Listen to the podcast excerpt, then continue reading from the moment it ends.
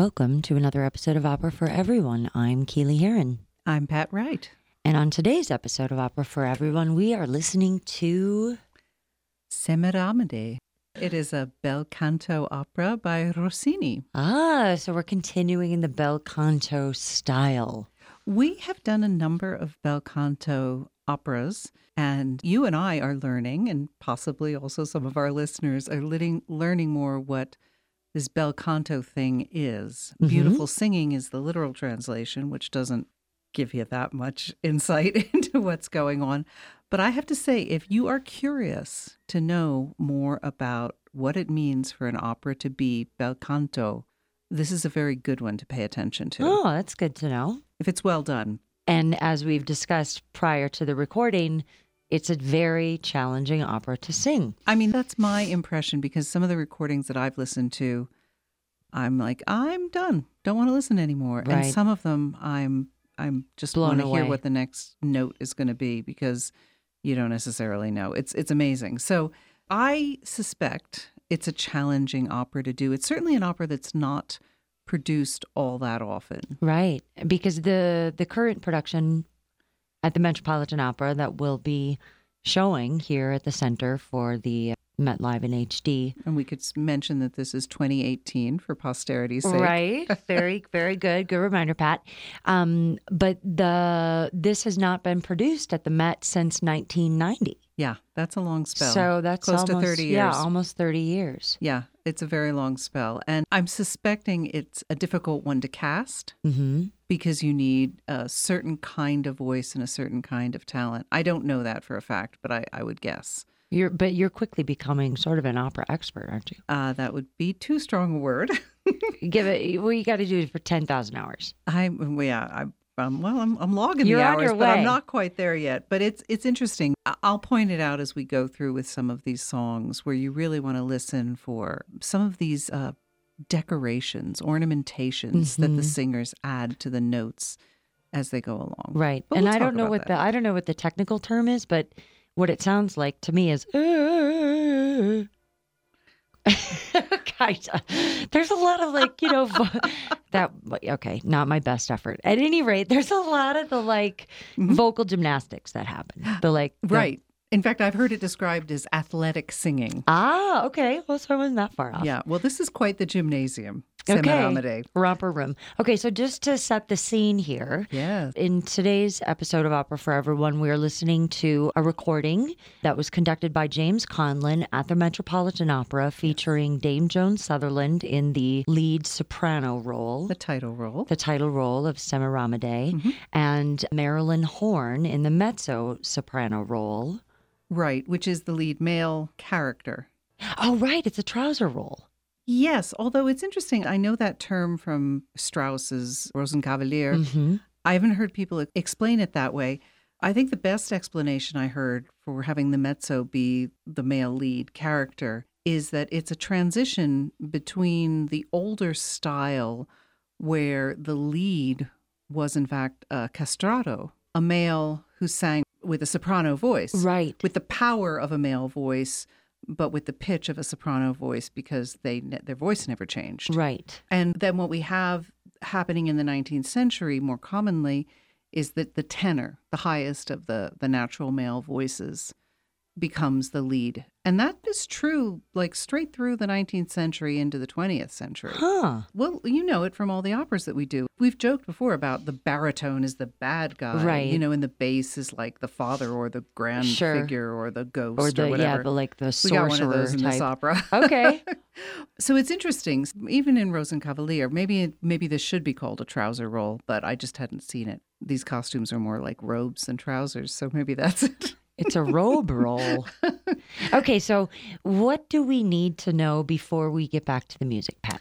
All right, so this is first produced in 1823, so early 19th century. Okay. It's bel canto, and when Mhm. you talk about bel canto, you think of three. Puccini, No, not Puccini. Bellini, Rossini, Right, not Puccini. Linguini, and mozzarella, and Carreras. All right, allow me. Okay, Bellini, I know for sure. Right. Bellini and Rossini, Yes.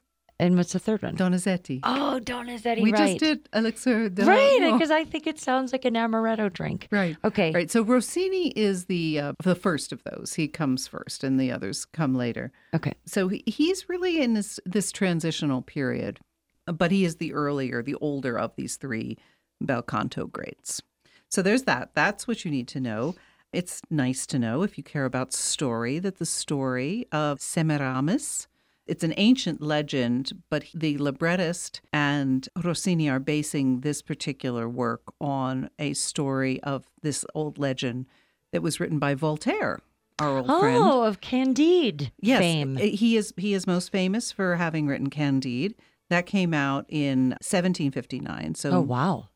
Middle of the 18th century. hmm Um, this is about 10 years earlier that he writes Semiramis, but it's, you know, it's in there.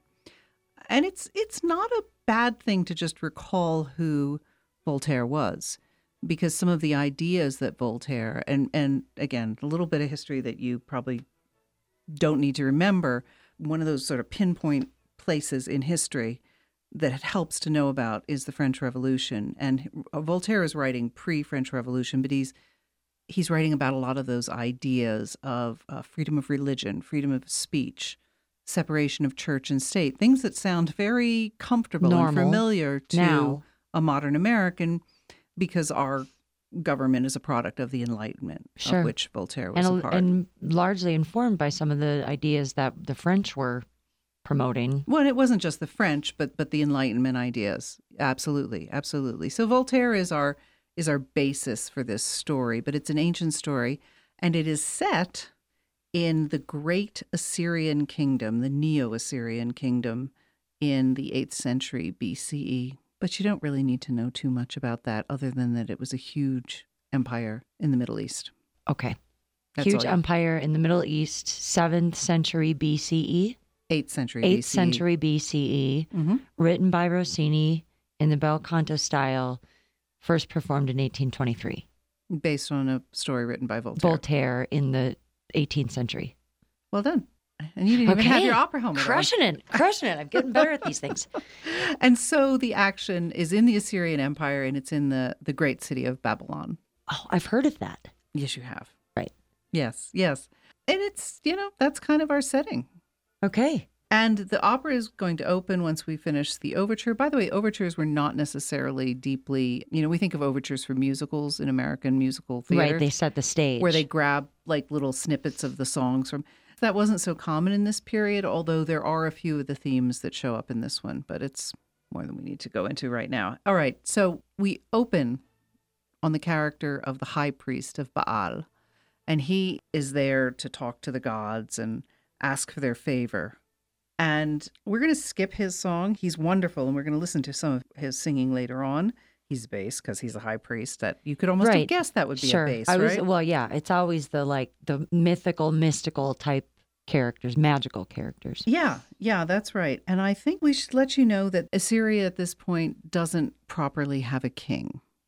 This great empire does not have a king, and they are awaiting a king. It has a queen who is the widow of the former king.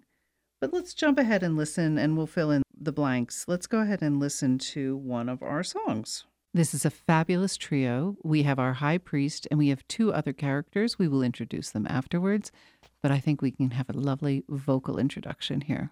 And this is My Heart Quivers in My Breast upon hearing and seeing him. I can hardly conceal my wrath.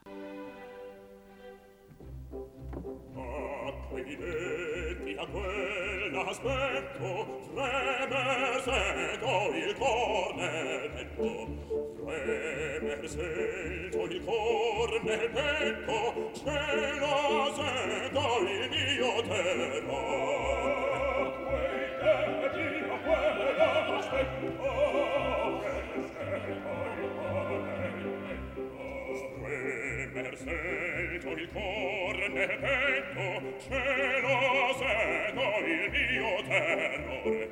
Tremer sento il cor nel petto cielo sento il mio terrore.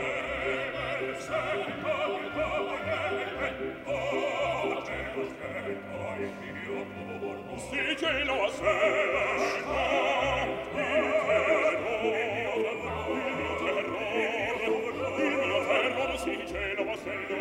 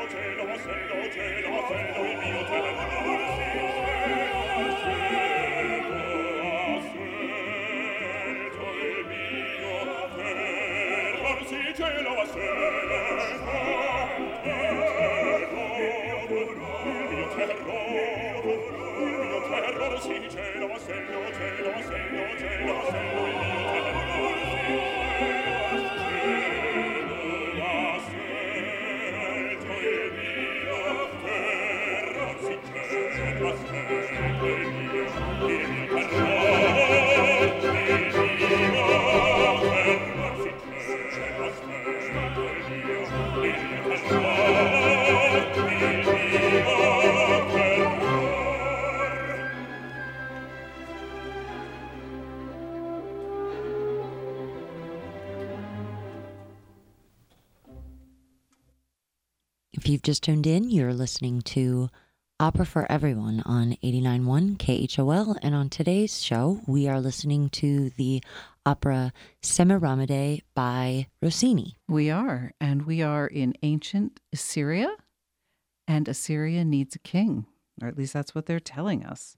So uh, we started with our high priest who sang to Baal. So that's Assur. No, that is not. This is the one whose name I'm trying to avoid saying because I just would rather call him the high priest It's Oro. uh, or Orae. And half the time when they write it, people write it Oreo. It's O R O E, but don't flip the O in the. Uh, never mind. Okay. we'll Um, just call him The high priest. the high priest. Yeah, the high priest. That seems like a good he, compromise. he is a he is a man with gravitas. But Assur is actually let's see. he wants to be king. He's the hunky looking one on stage. He is also a bass. He is the most martial looking on stage. He's got a great military, Military. bearing. Huh. Okay. And um, he's a very self confident man. And I'll explain why shortly. But he was one of the other men in the trio. And then the third was Idreno. And he is a prince from India who has come to, to try out for the role of king. I'm, I'm not really sure how he expects to get that, but he is highborn, he is well positioned.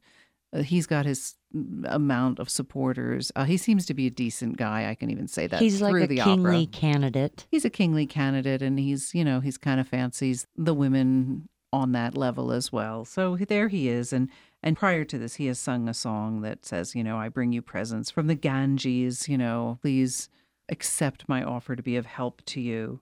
And the chorus lets us know. By the way, the chorus has quite a role in this opera. The chorus, you know, reminds me of a Greek opera where they're really filling us in along the way Uh, right. Yep. and telling us what's going on. So the chorus has let us know on this day, we really want Assyria to have a new king, a successor, because they have not had a king for 15 years since the prior king died. The queen has been ruling, but that doesn't count. Right. It's not a king. right. Unless you're Britain or Yeah. Yeah. Yeah. Or ancient Egypt. yeah, even. apparently. All right. But the queen is the one who is tasked with assigning a new king. is so she doesn't have explained to marry us. him. She just chooses, or what they've told us, the system here is that she will select a new king. okay. And they refer to the prior king, the deceased king, uh, Ninus, and they need to sit on Ninus's throne. And Assur is letting us know pretty clearly he expects that position to be his. hmm And the This queen is the won't. this is the beefy, the beefcake. The beefy guy, the Mhm. beefy base. yeah. He's like, the queen, she knows how faithful. She knows what I've done. She knows. And she's going to reward me. She's going to reward my loyalty. Yeah. Is this foreshadowing? Do we find out later? Like Oh, shall I just spill the beans for you? I don't. I could. mean, I don't know. You're in charge. Well, anyway, so it gets pretty complicated, but she, Assur, and the queen, Semiramide, are lovers. Yeah. Okay. That's what I was getting at. So that's part of why, you know, Bring he knows he knows that she's going to favor him. She's going to reward my loyalty. Right. so needless to say, Assur and Idreno, both who think they have a shot at the throne, Uh huh. are the ones who are singing at each other in this trio. Like, like I really hate this guy. I really Right. hate this guy. He really annoys me. Right.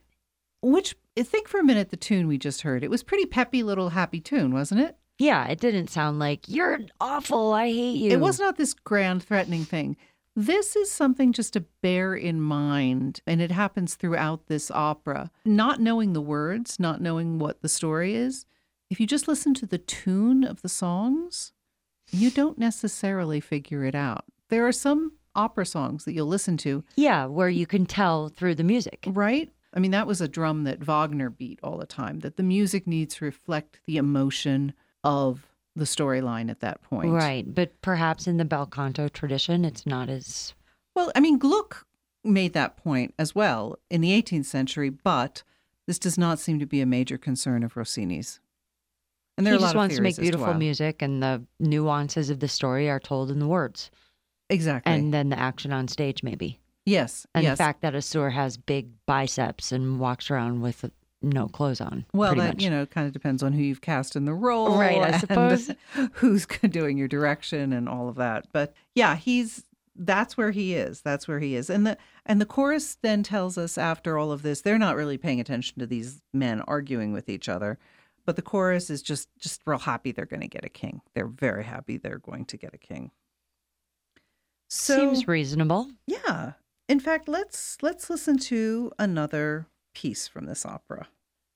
Okay, so this is Di Tanti Regni e Popoli.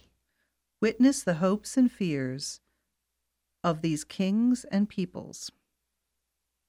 If you've just tuned in, you're listening to Opera for Everyone on 89.1 KHOL, and this is the opera Semiramide by Rossini.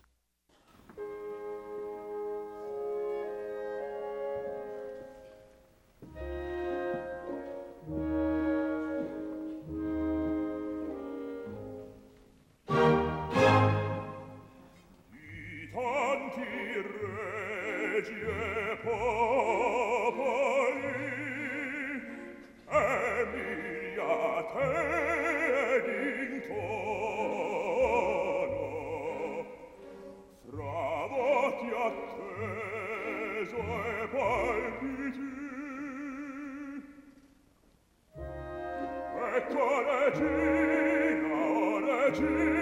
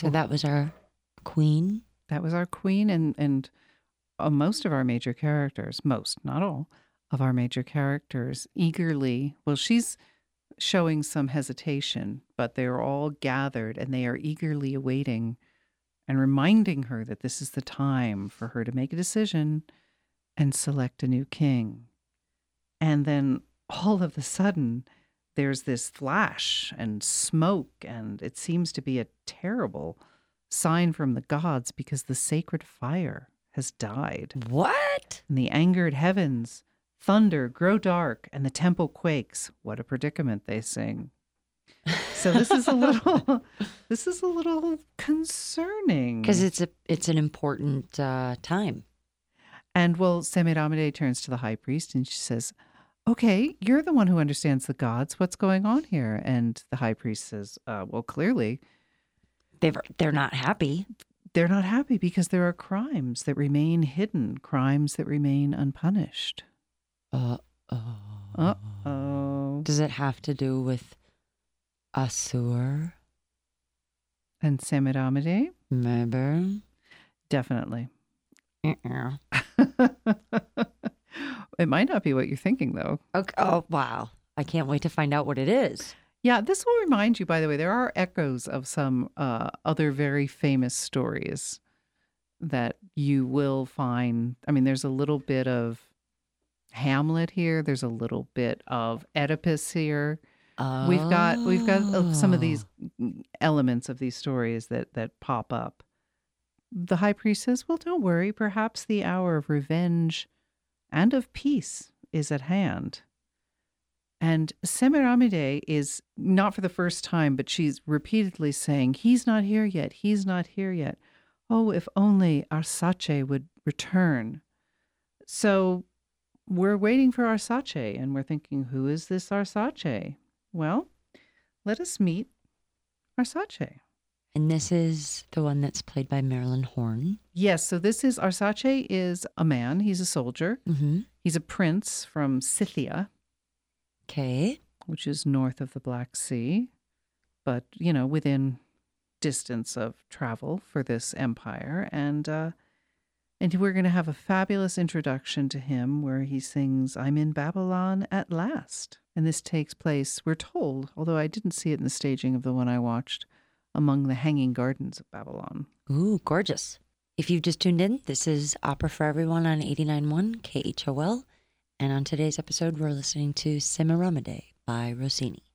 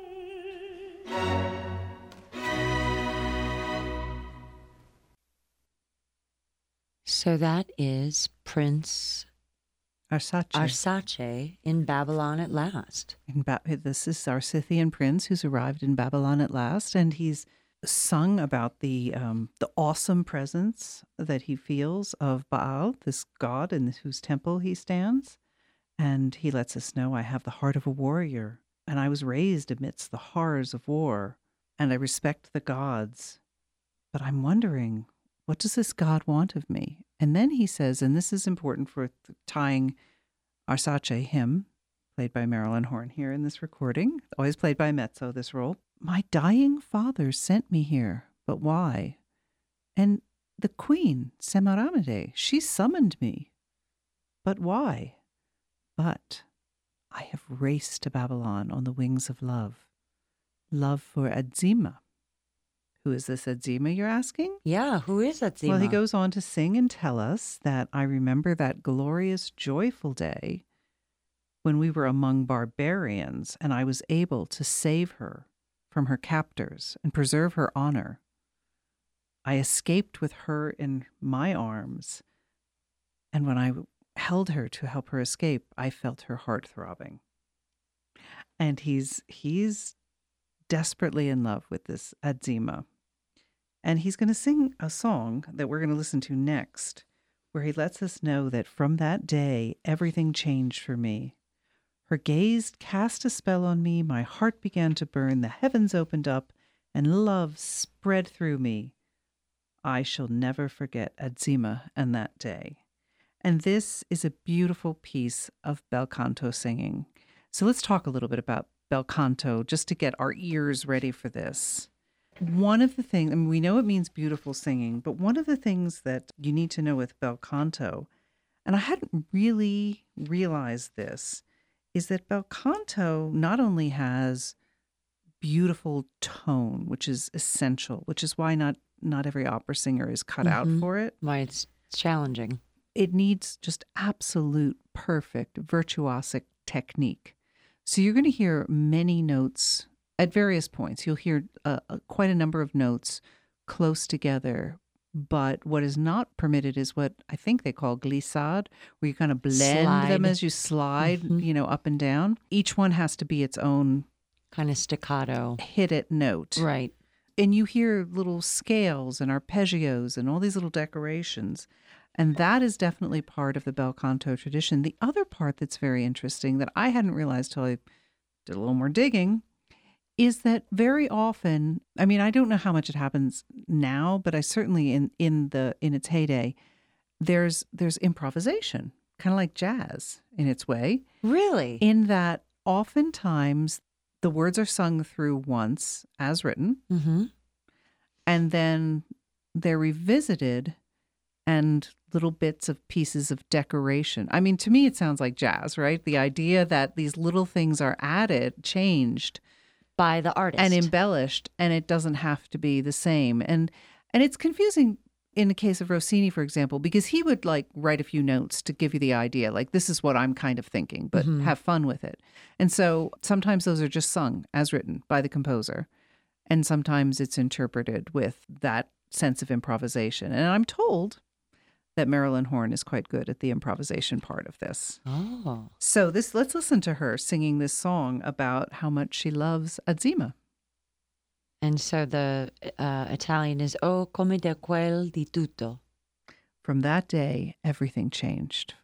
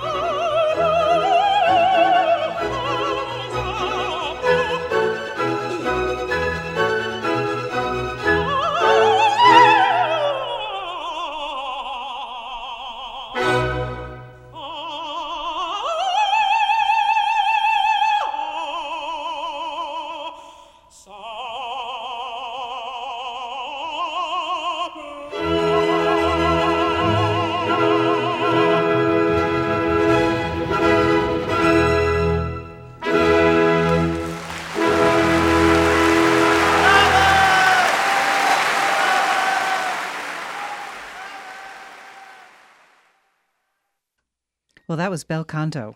That was pretty impressive. It was while we were listening to this and you were pointing out the parts where she was improvising, you could see Yeah. how that would be a difficult thing for an opera singer to just be like, yeah, I'm just going to get up there Throw in a few extra notes just do here. the thing. Yeah, no, it's amazing. Speaking of virtuosity, right? hmm That was it. All those extra what to me, you know, seem to me like extra little notes, but it's decorative, it's ornamental, it's it's just pretty hmm um, and powerful. Yeah. So, Pat, do you think that in this particular opera is the role of Arsace actually more challenging than Semiramide? Oh, now we've totally gotten above my pay grade with that question.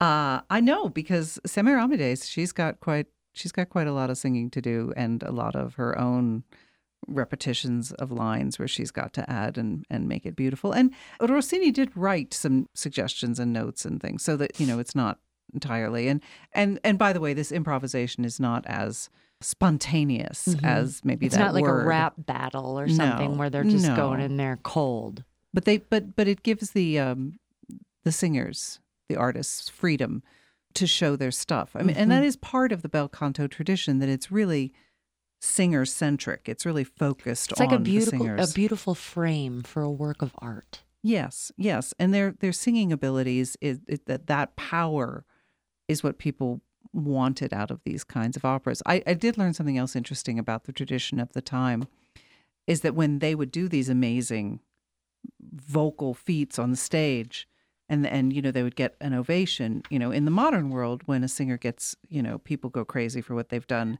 they kind of freeze frame right? They just freeze and they take it in. Hmm They wait and it's as if time is not to- passing for that character. But in the original bel canto era in the early 19th century they would totally just break character walk to the front of the stage take their bows you know receive the flowers that are thrown you know right right there in the middle when they've just done that great thing we don't wait for the you know for the interval for that Right. Well, it's like end. they stick the dismount and then the crowd goes wild. Yes. And then they kind of go around and do their celebration dance. yeah and then they go back to it once Nice. the once that calms down but we don't but that that would strike a modern Audience theater goer weird. opera goer as uh, inappropriate Right. We don't do that anymore. They Mm. they they just freeze. They don't want to break the fourth wall. Right. Not not yet. All so right. that's kind of fun. So Arsace has just said like, "Oh, I'm in love with Azema, and I don't know why that I'm He's back kind of here." he's and- told us like I'm here. These are the people who want me here. Mhm. I'm glad to be here because there's this pretty lady. Mhm. And by the way, Arsace has come in with some attendants carrying a big box of stuff. We haven't opened it yet, but Mm. we're about to. okay, Yeah. it's like Amazon Prime just showed up. Something like that. Actually, this is this is some old stuff in the box. This is not new stuff. Okay, it's not like a set of sheets or something. It's No, in fact, he presents it to the high priest.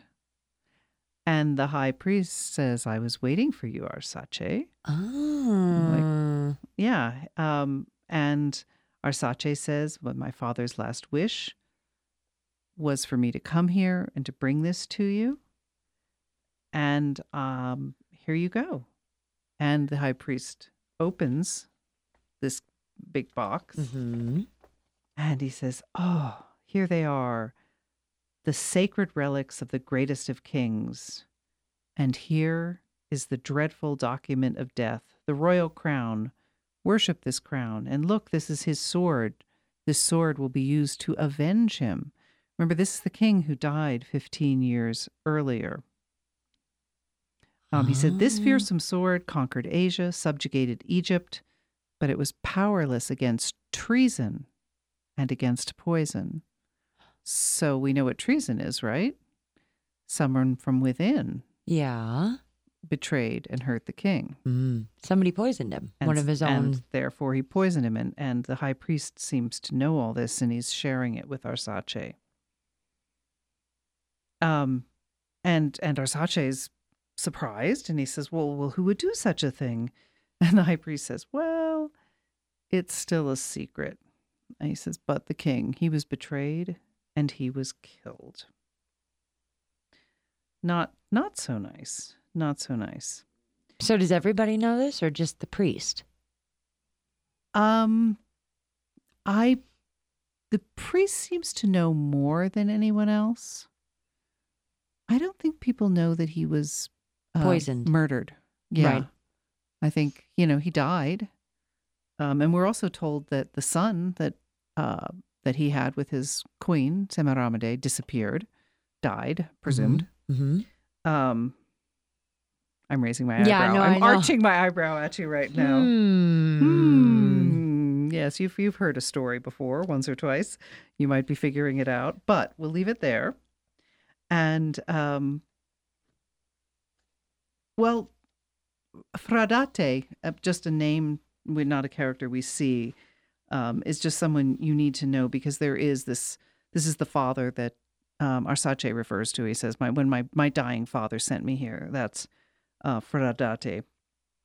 Um, and we're going to move on to a new song. And this is a, a fabulous duet. This is um this might be my favorite song in the entire opera. I love this duet because we have Arsace singing with Assur. Do we remember who the Assur is? The prince who is Semiramide's lover. Yes, he he is the. Um, I don't even think he's a prince, but he's he's a a, a military hero who is Semiramide's. Oh, he is a prince. I'm sorry. Um, he is Semiramide's lover, Mhm. and he's he's a very successful soldier. And you know, as he said before, He's loyal. the queen knows the good things that I've done. Right. She knows what, and she'll reward me. I'm quite sure of it. Um, and Arsace encounters him, and you know, Arsace and he are not on the same wavelength. Arsace's thrilled to be back in Babylon because he's in love with this wonderful princess who lives in Babylon. And um, and he says to Assur, "You care only for the throne." Um, and Assur's just like, "You're an upstart. You're impudent. You're an. Why are you even here? You're from Scythia, for heaven's sakes, right?" And well, so, the Indian prince is there, right? I mean, yeah, yeah, but but there's there seems to be something that other people seem to be responding to in Arsace that's really getting under the skin of Assur. Assur's not seeing the Indian prince as a threat. He's seeing Arsace as a threat. oh, I see. Okay. Makes Yeah. sense. Yeah. So let's let's listen to their little duet, Okay. which is um a tender love. A tender love. Du di un tenero amore. Right. Does that sound right? Yeah, that does sound right to me. All right. You're listening to Opera for Everyone on 89.1 KHOL.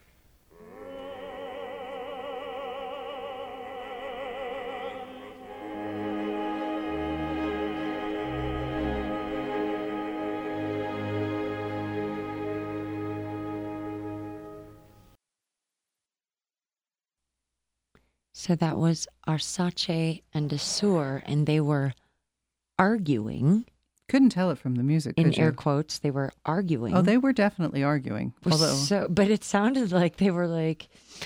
It did not sound like they were arguing. yeah, yeah. Hey, bro, let's go out to get some beers.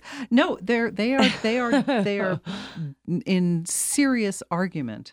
Again, this is a little bit of what I was talking about, where the the quality of the music is not necessarily Mhm. doesn't read the way the words read. Right. It's kind of like having an argument with a British person where they're like, right, well, I think that, you know, I mean, I, yeah, you know what I mean? Like they'll say the most horrible things, but they say it in such a nice way that you have no idea. You've just been cut to pieces. Well, I mean, here, as I said before, Arsace is is throwing in Assur's face, "You only love the throne. You don't care about anything." But Assur does not want Arsace to have the princess Azema because it seems that the princess Azema carries along with her the likelihood that her The become her beau will become the king. Her exact position is not super well explained here, but there's an assumption. Um, so Azema is Semiramide's daughter. see, here's why I'm confused, and maybe it's just you know my Confusing. modern sensibilities about who gets to marry whom and who oughtn't to marry whom. But initially, the son, the one who who disappeared and presumed dead of Semiramide and King Ninus, Ninia, was betrothed to Azema. Oh. So, in other words, like she was betrothed to the heir apparent before he he was gone. And then when he left, she was still the princess, She's still a princess. even though she's not necessarily I'm not sure who her parents are, is what I'm Right. saying. I mean, maybe maybe they are, and maybe it was a brother sister thing, as I mean, we know happened in ancient Egypt. Right. This is eight years before the Common Era. So, long time ago. Centuries, but yes, Yeah. Yeah. Eight centuries. oh, I'm so pathetic. no, you're good. You're good. it's fine. You it's know, fine. minutes, years, same thing. it's all relative. It's all relative.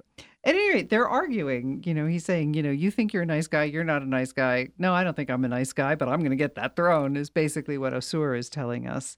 And he's, Arsace's like, fine, whatever. Uh, it's Azema is the only thing I really care for. And Assur is just so angry. He's like, I, I can, and this, the end is when he was telling us he's so angry. My heart cannot restrain itself against such boldness.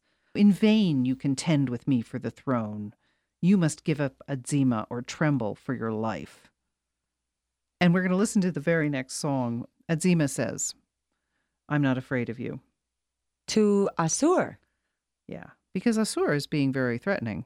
Yeah. Yeah, he's got a sword on his belt and everything. Right. And he's walking around with his arms exposed. He's like, Welcome to the gun show. it's, yeah, exactly.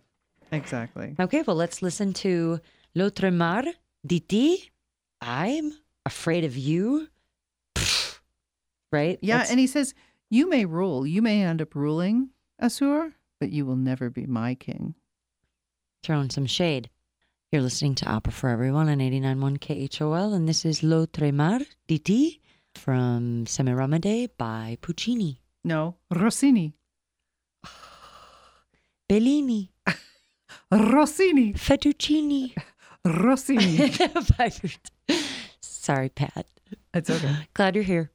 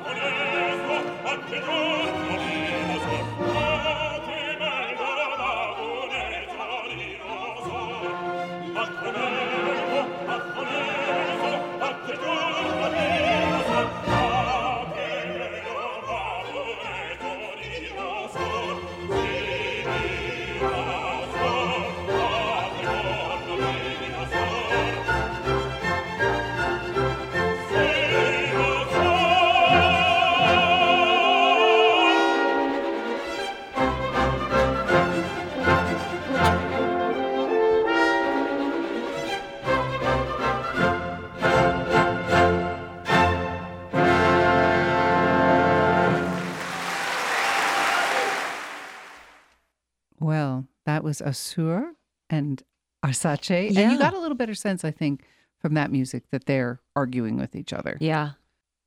So, Pat, as we get ready to wrap up the first hour of the show, But not the first act of the opera. not, not no in traditional opera for everyone fashion, we're going to do a race to the finish in the second half of the show. we can see it coming.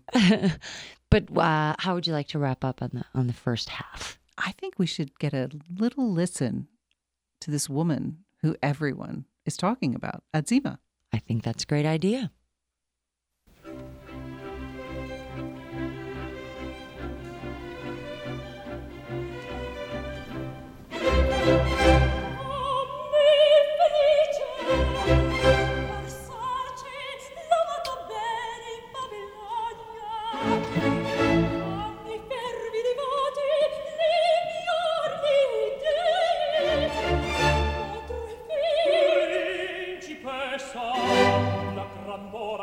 promessa in cui deciso sarà il destino della Siria. E il mio parla una volta di sperar possio il tuo cuore la tua destra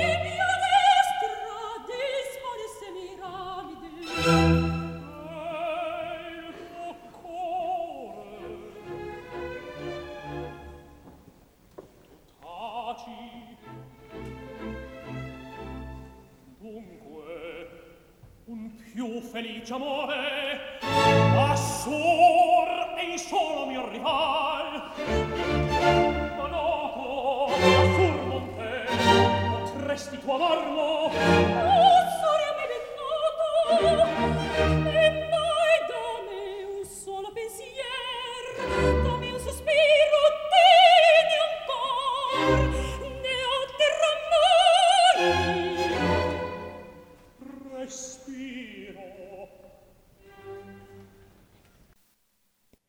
listening to Opera for Everyone, a radio show and podcast that makes opera understandable, accessible, and enjoyable for a mainstream audience.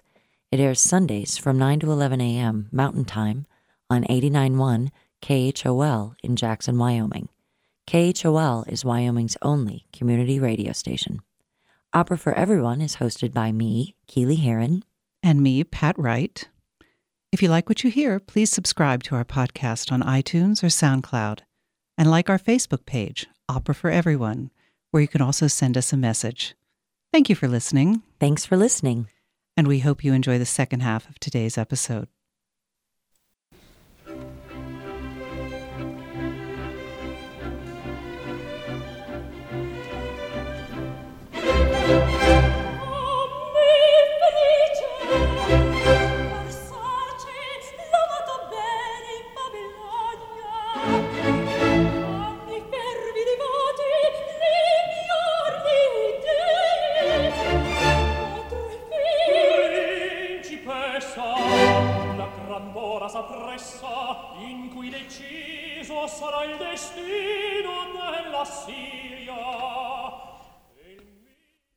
Welcome back to the second half of today's episode of Opera for Everyone. I'm Keely Heron, I'm Pat Wright. and on today's episode, we are listening to Semiramide, by Rossini, Rossini.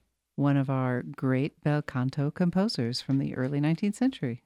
And on the last half of the show, we went out and we had just been introduced, just barely had a chance to meet Princess Azema. Yes, she's been talked about, but this is the first we've seen, well, the first we've heard her. And what do we need to know about the lovely Princess Azema?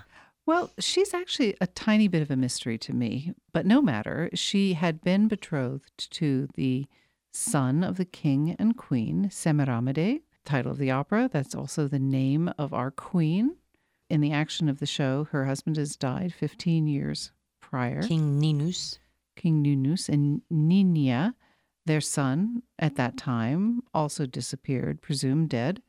And they had been betrothed. And there's this implication that whoever wins her hand, whoever marries her, will will get the throne. will become king. Exactly. And so Assur has told us, Assur, the lover of the queen, Mhm. Assur has told us that he is betrothed now to Azema. Azema. And Which uh, is very convenient and also creepy. Ah, There's a lot of creepiness here. Yes. yes, indeed. But what she's singing in this piece right here is that I'm so happy because now Arsace is in Babylon. Because you remember, Arsace sang quite a lot about Azema and how he How fell his in love life with was her. changed forever. when he fell in love with when her, he saw her. saved her. Right. Yes, and she also fell in love with him when he saved her. So it was love at first save. Indeed, it really was. I'm glad that was such a dumb joke, Pat. I'm glad you laughed at it. I like all kinds of jokes, Keely. Yeah, you should know that by That's now. why we're friends. Well, so she loves him, he loves her, but there's this messy trouble Weird of Assur Assur, and his the big biceps. wheel.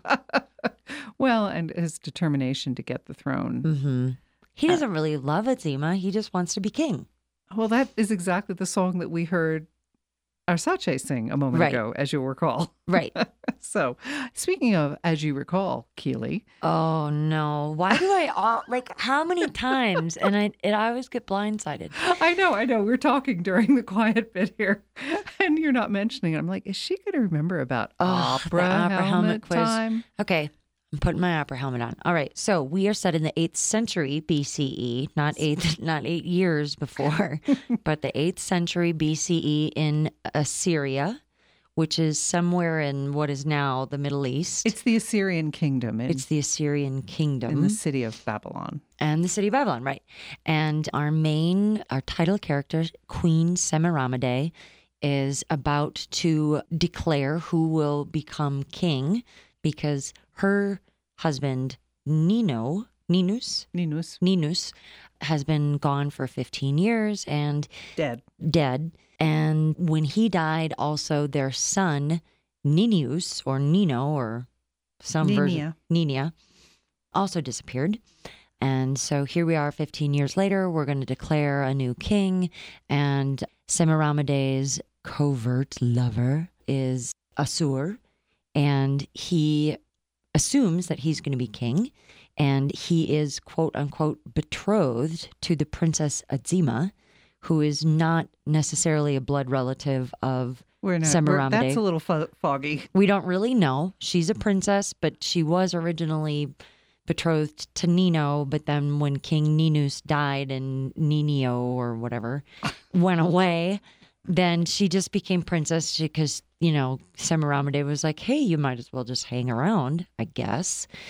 Um, and then because there's going to be a new king declared, a king from India came and brought a bunch of gifts. And then also this guy, Arsace, also showed up with a box of gifts and he showed them to the high priest guy whose name we can't pronounce, sometimes So we- called Oroe.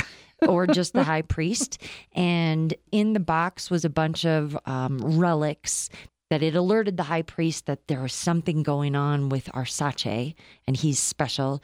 And Arsace is like, What? And the high priest is like, Not everybody knows what's going on, so I'm not really going to say anything. I'm just going to act mysterious. and then Yeah. Arsace is like, Whatever. And then Arsace and Assur have a rap battle where they sing the same thing to each other like you're not my king you're going down i'm going to be king i don't like you but it really sounds like they're just like tra la la la la la la la right and they're also singing about um, their contest over Azema Azema and Assur's like i'm going to get her and Arsace's like no you're not she's in love with me and i rescued her and we, we fell in love immediately so you're going down and then Assur and Arsace go their separate ways, and then we meet Azema, and she comes in and she talks about how excited she is that Arsace, her true love, has returned to Babylon. That's right. And seen. And seen. Nice.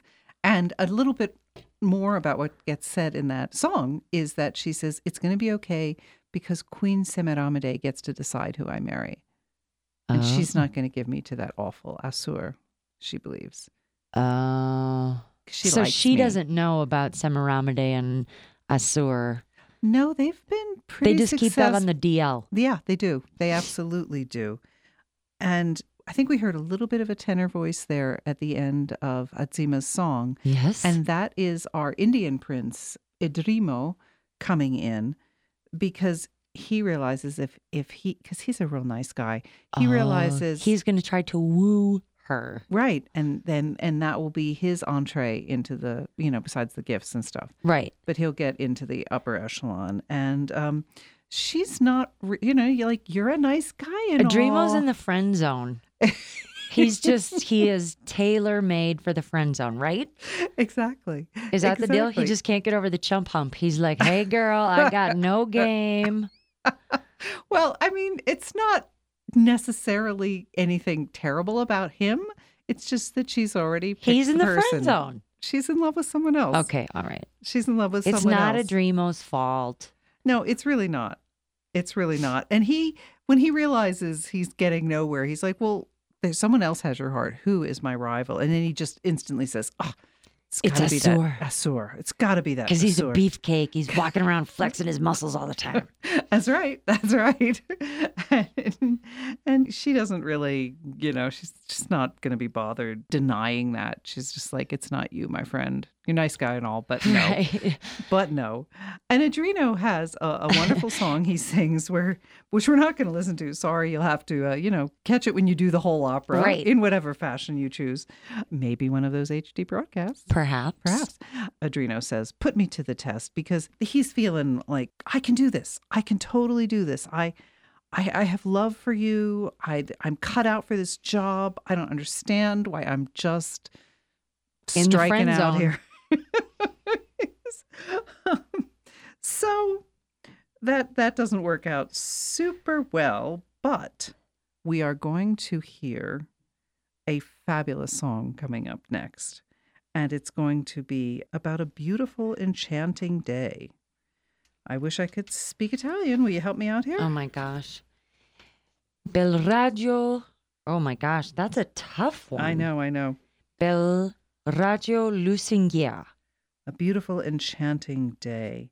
And this is Semiramide singing, and she is uh she's setting us up. And and I, one place I read, they described this particular number Mm-hmm. as the score's most dazzling number Prepare to be dazzled. and a famous soprano showpiece. Opera for everyone listeners, put on your shades because this is going to be dazzling.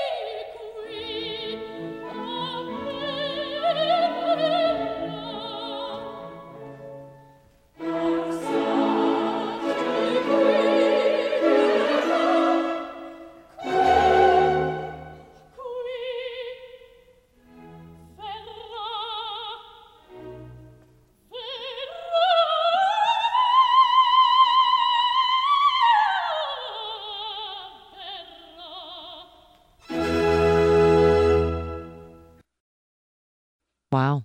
Yeah, that was that was quite something. And in fact, this the next song that that follows is along the same theme, mostly where she is singing about how happy she is that Arsace is there. I'm not really sure I understand why she knows she's so deeply in love with Arsace, but I mean, he's a, been a successful soldier. He's conquered, you know, he's done great service for the empire, but she's totally smitten with Arsace. The next song also Sweet Thought and she talks about how wonderful it is. But we have actually our final named character showing up here.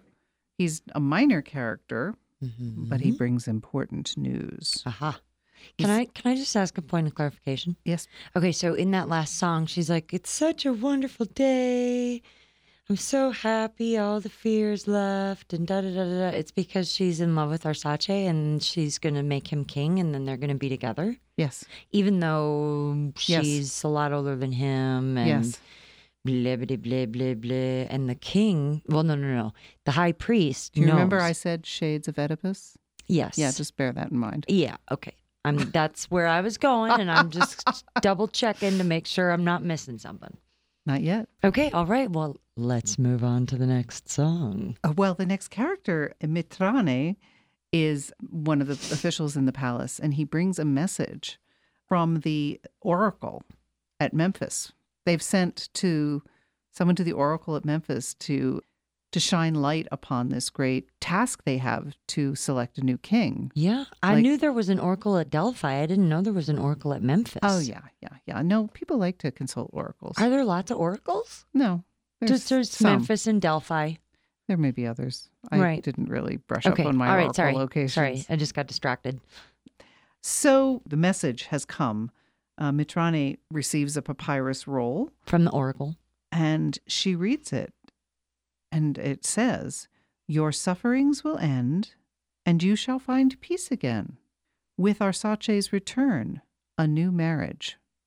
So, Mm. how she was already happy. Now she's over the moon. Because the oracle has foreseen this inevitable conclusion. Right. But if you know anything about oracles in the ancient world, you know They're confusing? it's not always clear their meaning. Mm. Although this one sounds clear, and if you want to hear a certain thing, you'll hear it. Your sufferings will end, you shall find peace again, with Arsace's return and a new marriage. If I were the queen and I was in love with this guy that just showed up, hmm I would probably think that. So yes, and she does, and and so do we. When why not? Why wouldn't we think that as well? But Mhm. I guess maybe I'm telling you you shouldn't be thinking that. Well, because we already know that he's in love with Azema and Azema's in love with him. So apparently the queen has no idea. Apparently, Okay. Apparently. So she's gotten what she assumes to be the blessing Right. of the gods Mhm. through the oracle, and she tells uh, Mitrane, "Hurry up, bring me Arsace, and uh, prepare for a wedding. It's time to get married. Um, I want a wedding with royal pomp, and I want everyone gathered around me, and I'm going to explain to them what is going on." She's a happy lady. Let's listen to the next song, which is Keep Your Heart, Your Feelings, and Always Be Faithful to Me.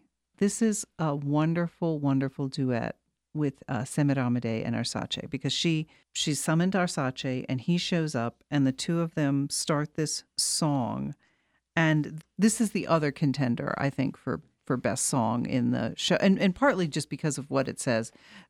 I read that this was described as a duet of mutual misunderstanding. That's what I was just going to say. Like, she's going to start singing about love and marriage, and he's going to be like, Yes, I'm going to marry Azema, but he's not going to say her name. And he's going to say, Oh, I'm so excited too. And then about halfway through, like the needle on the record just goes, "Arr!" and they're both like, What? yeah, let's listen. Okay. You're listening to Opera for Everyone on 89.1 KHOL.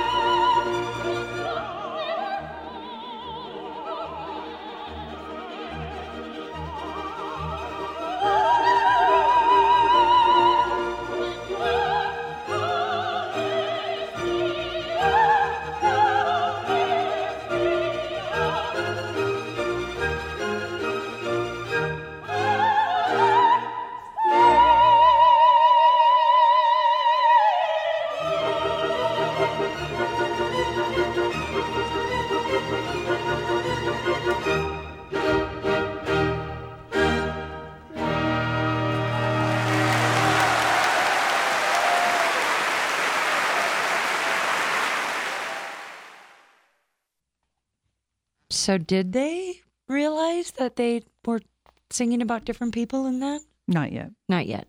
Not yet. So that's still all the just like happy and Yeah. hooray, my Peace, heart joy. breathes There's for gonna, you. know, I love you. And Arsace proclaims his love for the queen, but as a queen, Right. not as a woman. I will live for you. I will serve you. I will give you everything. She's hearing it the way she wishes to hear it. hmm Mm-hmm. Mm-hmm. So there That's we are. not going to get messy. no, not at all. And now we move into one of the halls in the palace, and we Mm-hmm. have Assur speaking to the high priest. Assur is remembering it's been 15 years. And he says, since you left the palace, so the high priest has kind of withdrawn, and now he's back, you know, during this period of time when they're trying to select a new king. And the, the high priest says, Oh, yeah, it was a horrible night when the wicked hand of death subjected our kingdom to grief and despair, robbing Syria of its good king and abducting his son, Ninia. And he wants to know, uh, Assur, Where were you 15 years ago? do you remember that night? yeah. So, and Assur brushes him aside. He's like, "Yes, I remember, but but you know what? What's really important is today. Today, it's going to be good for Assyria. There's going to be Mhm. peace and happiness and splendor and a new king. And the Sarsachi guy is annoying, but we can take care of him." And uh, the high priest just looks at him and goes, "Arsace is very dear to the gods." So you can see these these two bases are having a A little standoff, a little standoff, a little detente. a little a little sense that they don't see eye to eye It appears we have reached an impasse. and the chorus also wants to know who's going to be king, and they're going to sing about that for a little bit. But I think at this stage, we need to just get to the end of Act One. yeah, this is a complicated. Well, you said before we started that this is beefy. This is a, a lengthy opera. It's complicated, it's long, it's rich. And so we're going to talk us through the end of several songs we're going to gloss over here Okay, so that we can at least get to the second act. copy that. uh, and we will have a classic opera for everyone race, Race to the, to the finish. finish. So, amongst the assembled crowd, the chorus tells you they, they're waiting to hear who's going to be king.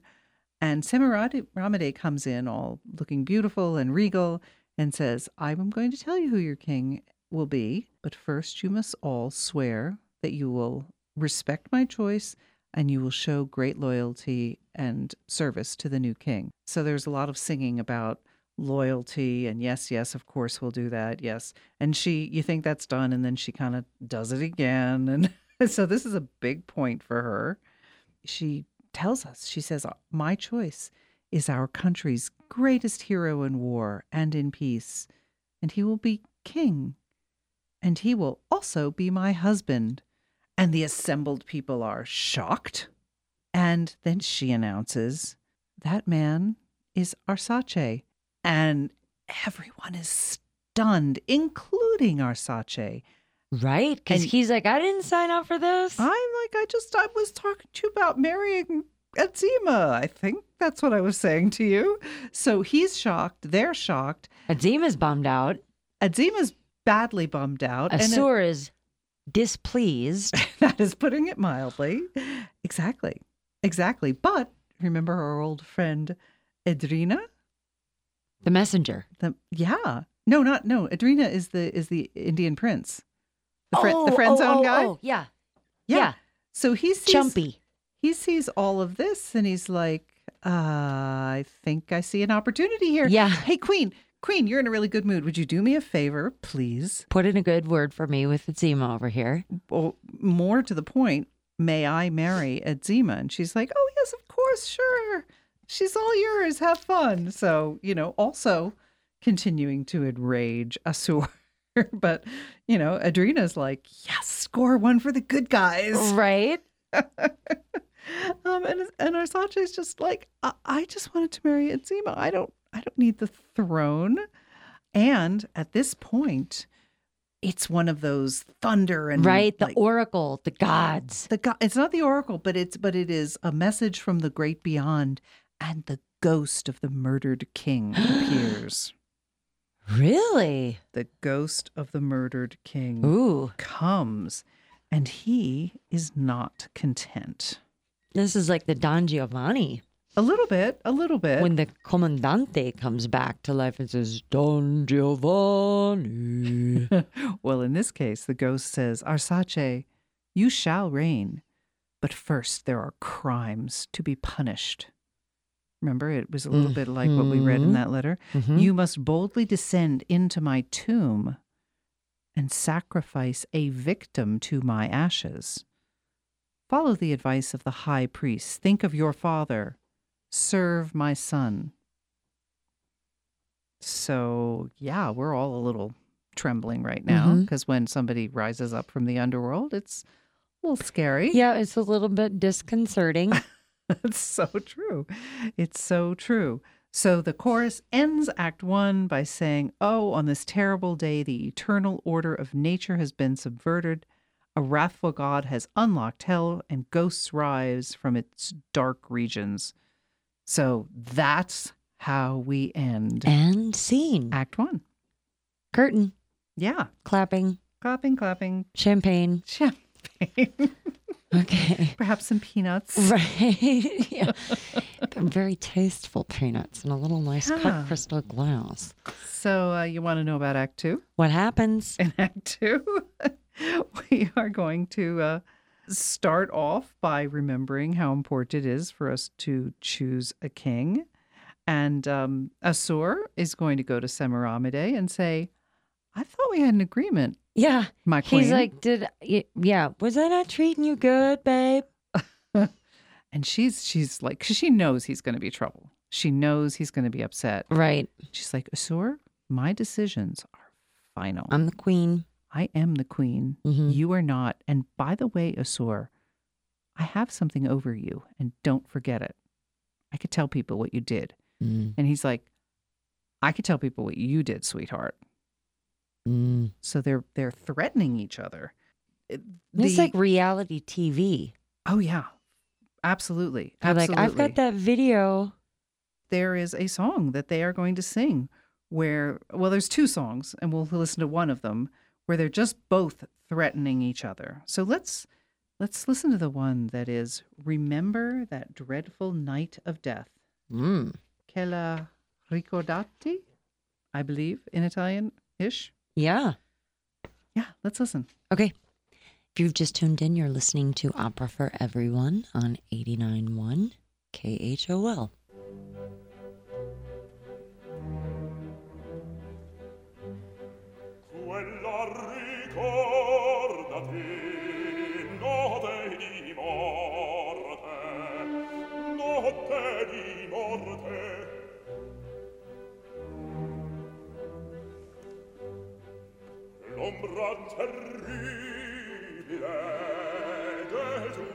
consorte, del tuo consorte, che minaccioso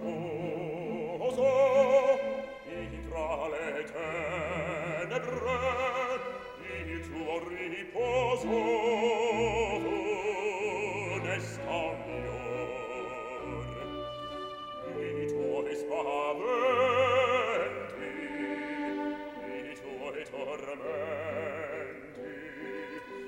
quando lascia i polviti legger supplizio legger supplizio. Sono al colpevole sono al colpevole tu ingrato cuore.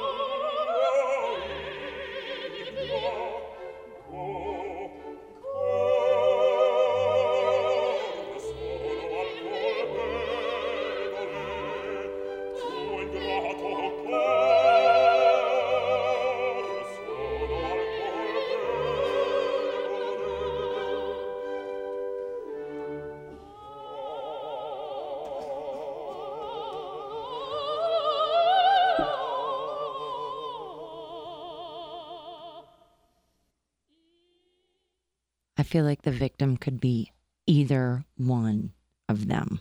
Yeah, so it's if it's not 100% clear yet, it is clear now these two conspired to kill her husband to kill her husband because they were lovers. because they were lovers and they wanted him out of the way. And obviously Assur did it on the assumption that he would be, He would be the king. So he's he's really mad. Well, he's And- been hanging in there for 15 years. He has. He has. That's a long time. and there and the pressure is on now because the ghost of the murdered king says okay assyria can move on now but i require a sacrificial victim hmm and they're both thinking yeah that would be you Right. right they're Yeah. both thinking the other one ought to pay and he's being intimidating but she is a queen and she's standing up but she is also Guilty. feeling the pressure because she's guilty. and it's- did does she know now that Arsace doesn't want to marry her, or is that unclear? that's not necessarily where she's focusing now. And I don't I don't think she's that's real clear to her yet. Okay. But she says because she's so in love with Arsace, well maybe we can appease the ghost by getting Arsace to intervene on our behalf because he seems to like Arsace. The ghost does. The ghost likes Arsace. So maybe Arsace will put in a good word for us. And Asura is like, you know, no, this is n- just stop it. Just come to your senses and do my will, he basically says to her. hmm And at a certain point, she kind of takes a deep breath and she goes, I have regained my strength. I am a queen and I am a warrior. We're going to listen to that right now.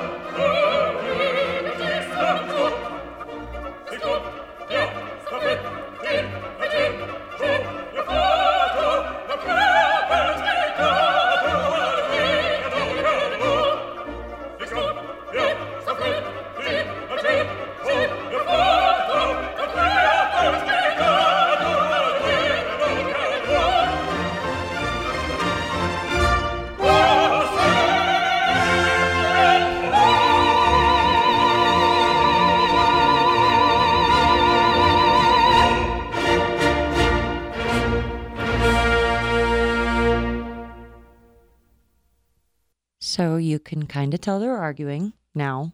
Yeah. In fact, she says, I'm going to punish you. The happy, coveted moment is near. So that's this little love affair has not worked out completely well. No, they're not parting ways amicably. It's not a conscious uncoupling. no, this is this is old time, like two powerful people.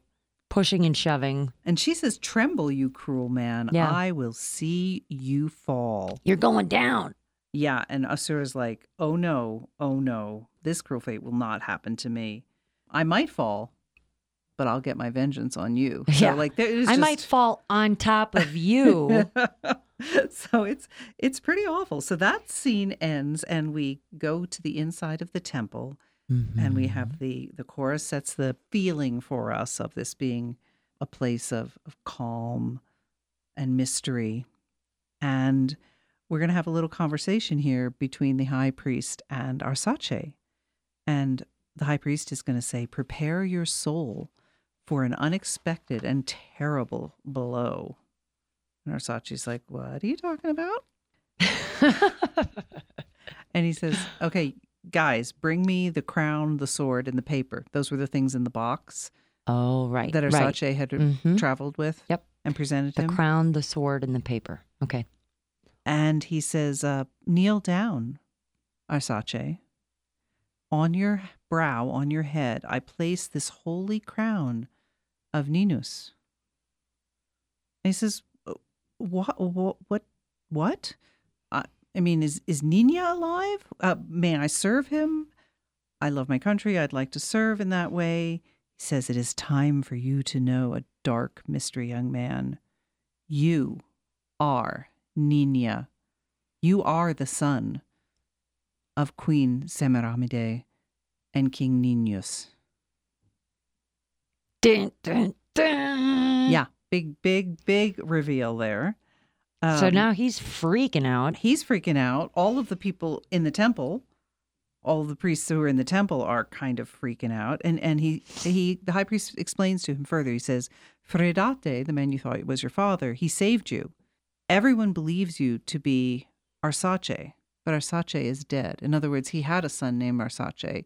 The son died, and they just slipped this Ninu. child in, and he was raised as this man's son because the assumption was if the king was murdered so cruelly, of course his son would be Would too be as well. Right. if he weren't spirited away. And he goes, Wait, that means Ninus. He goes, That's right, he's your father. And he says, And Semiramide? The one who wants to marry me? He goes, Yeah, that's your mom. Yeah. Yeah. That's complicated. Yes, yes. And he says, She is a wicked, wicked woman because she. Conspired to kill your father. Exactly, exactly. And it says right here in a letter, this is the document. Remember the, the document that was in there? hmm He reads out the document Ninus dying to his faithful. Fradate, I am dying. I have been poisoned. Save, save yourself from the same danger.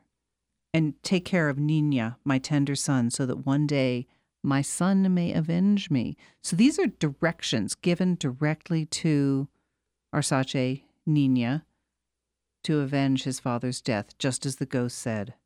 He says, Assur betrayed me with my wicked wife. Well, this is just like bombshell, mm-hmm. bombshell. There's a kind of a lot to absorb. Yeah, it, it's it's a lot to absorb. But Arsace pulls it together and he says, Yes, yes, give me the sacred blade. And he prepares to do this vengeance, To kill Assur. to kill Assur. But Is he going to kill his mother? Well, see, that's exactly the line of thinking that that happens here. He says, "But my mother, oh, maybe my father will forgive her because I, I can kill Assur. Yeah, I don't like him. I never liked him. He's bad. I he, we need vengeance. I can I can do that, but I can't kill my mother. Mm-hmm. And maybe my father's ghost, if I can commune with him, maybe, maybe he will understand. And uh, meanwhile, the chorus and the high priest are really happy because they think things are going to be set back on the right track again because the proper heir to the throne is going to come forward, is going to set things right. And they even say, with you, Assyria will be reborn. But no pressure. That's right. And now, meanwhile, back to um, the dear Princess Azema. Azema gets a lovely song, which we're actually not going to have time to listen to right now, where she she just rails against Semiramide. She's furious that she has said to Idreno, "Yes, you sure you can marry the princess. Do whatever you want. You know, I'm marrying my love." And Idreno tries so he's so sweet. Poor Dino. he's he's tries so hard to say, but it's really going to be okay. We'll be so happy together. I love you so much. And Azema's thinking, well, they haven't actually married those two yet, so I, I may yet stand a chance. And meanwhile, Idreno's like firmly in the friend zone. He's like, hey. And she's like, mm, no way. but she ultimately concedes, I will obey the queen. All right. Well, But she thinks maybe something will happen. you got to do what you got to do. Yeah. Well, she might be right about something happening. You never know. Perhaps. perhaps. At, at any rate, so that has all happened for Idreno. And we've now turned to back to Semiramide and Arsace, mm-hmm. and they are having their confrontation. Oh, where he's like, uh, when you said there was going to be a wedding, I thought you meant to Azema. And she's like, what do you mean? Well, yeah, and and she and even before the whole wedding thing comes up, she is confronted by Arsace and says, "You and that man, that wicked, wicked man, conspired to kill my father." And she's Oh. completely confused. And he shows her the document. He shows her the document. So just out of nowhere, he's like, I know what you did. I know what you did, and by the way, I'm your son, and my father wants me to revenge his de- avenge his death. So yeah, it's, it's Arsace has some cojones there. He's like, I'm gonna just go straight up to my my mother who wants to marry me and be like, Yeah, I know what you did. You killed my father with your exactly lover. exactly You're a bad person. You're going down. Yeah. Now it's sounding a little like Hamlet, isn't it? Uh, Yeah. it's true. It's true. And she just collapses under this pouring out of information. And she says, Strike me, avenge your father, punish your mother, just kill me now, Man. basically. And then he softens and says, But you're, you're my mother. I'm not going to kill you. I can't kill my mother. Well, so what happens? well, let's listen to a little excerpt of the two of them singing together. So remember, this is a soprano and a mezzo soprano. Mm-hmm. This is going to be a little excerpt of a song called Day of Horror when they remember what a horrible thing it was that King Ninus was killed. And I'd like to just call your attention to this. I don't usually point out the musicality because that's not my specialty. But I think one thing that's very interesting about this song is that there is such minimal orchestration. This is so bel canto. Oh, it is right, yeah. all about The the, voices. voices. and these two beautiful voices blending together. So this is an excerpt from Day of Horror.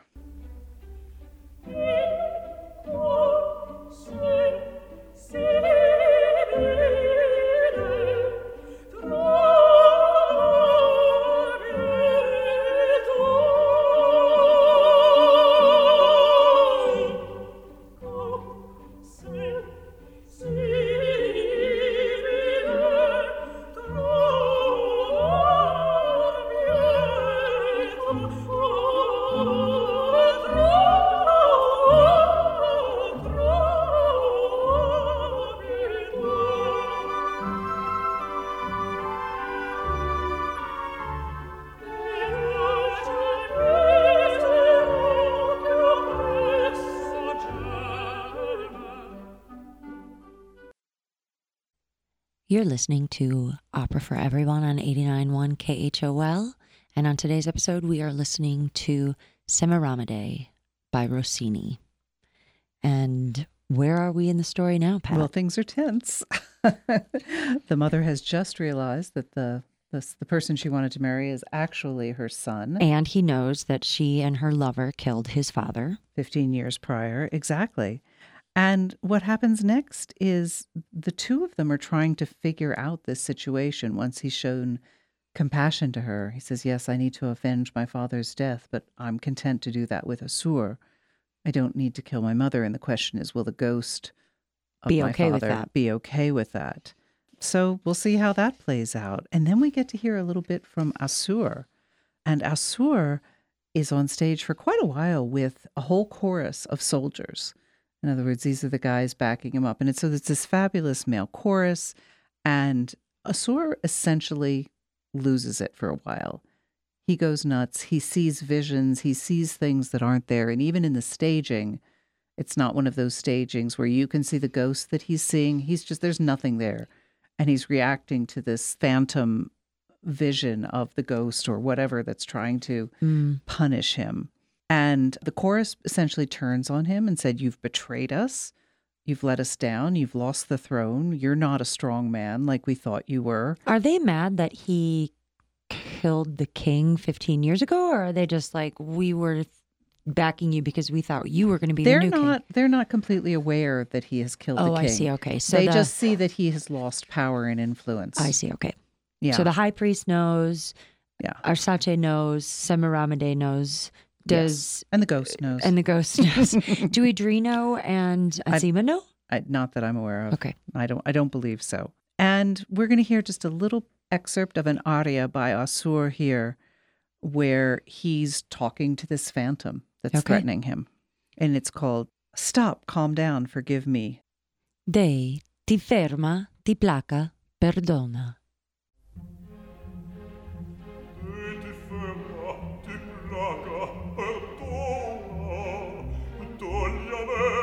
quel terribile aspetto quella già sento nel petto quell'abisso mi colma dal cuor alla pace dell'ombre ritorno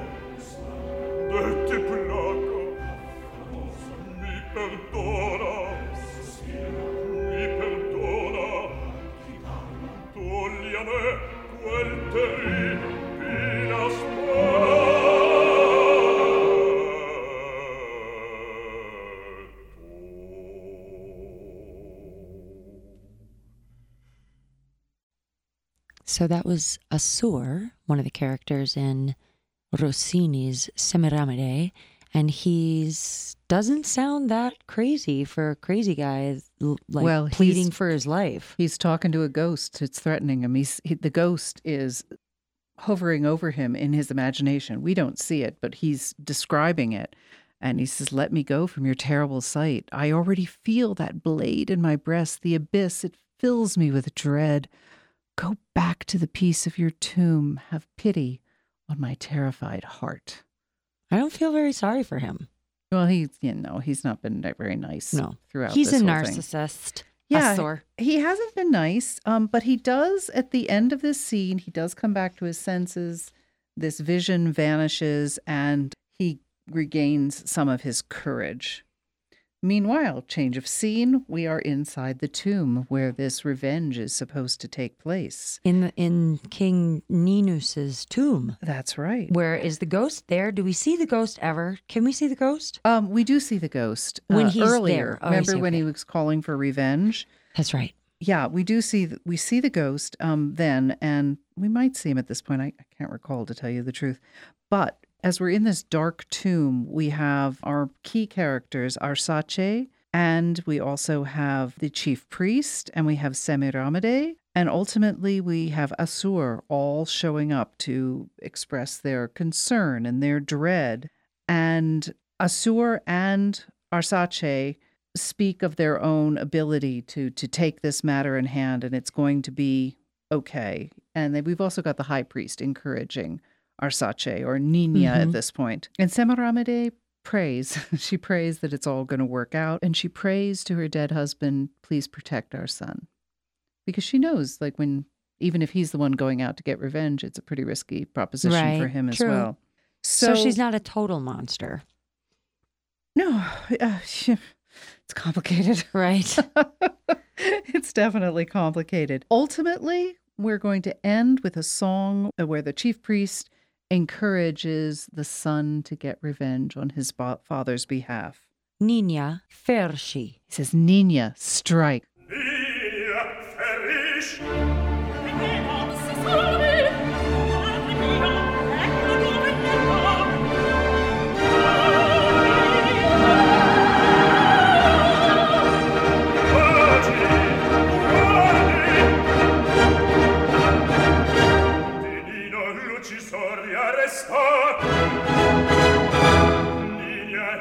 in il vostro re mirate.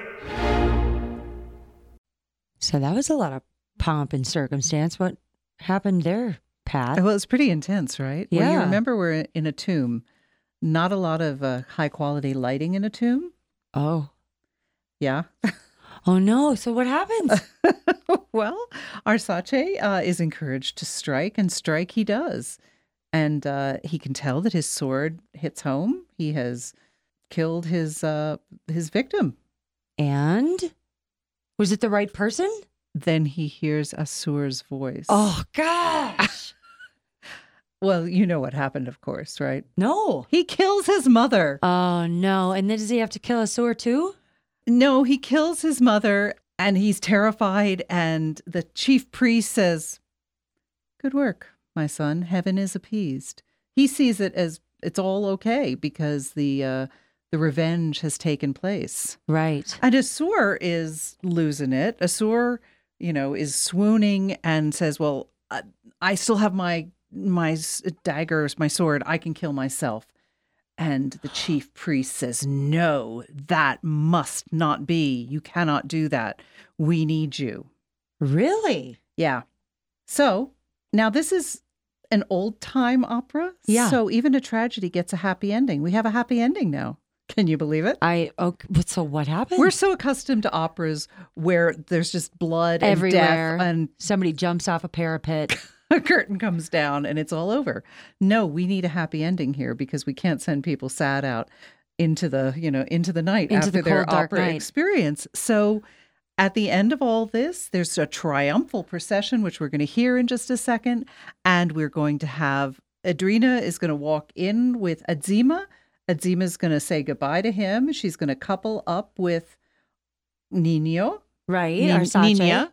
Arsace, she's going to, with her long lost love, the two lovers are going to be reunited. Right? And the chorus is going to sing with joy that the, the rightful king is now reigning. Happy ending. And scene. All right. Let's listen to that. Let's go out on this triumphal march. You're listening to Opera for Everyone on 89.1 KHOL, and this is the very last song of Semiramide by Rossini.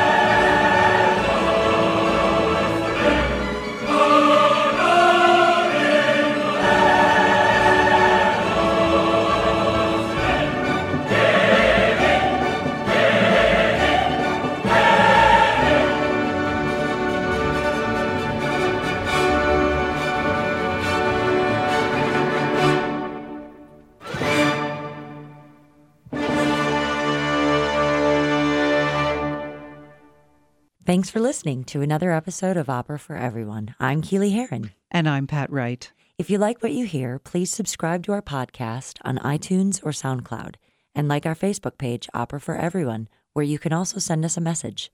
We know that opera can be challenging, But everyone loves a good story. and a story set to music is even better. That's why our mission is to make Opera for everyone.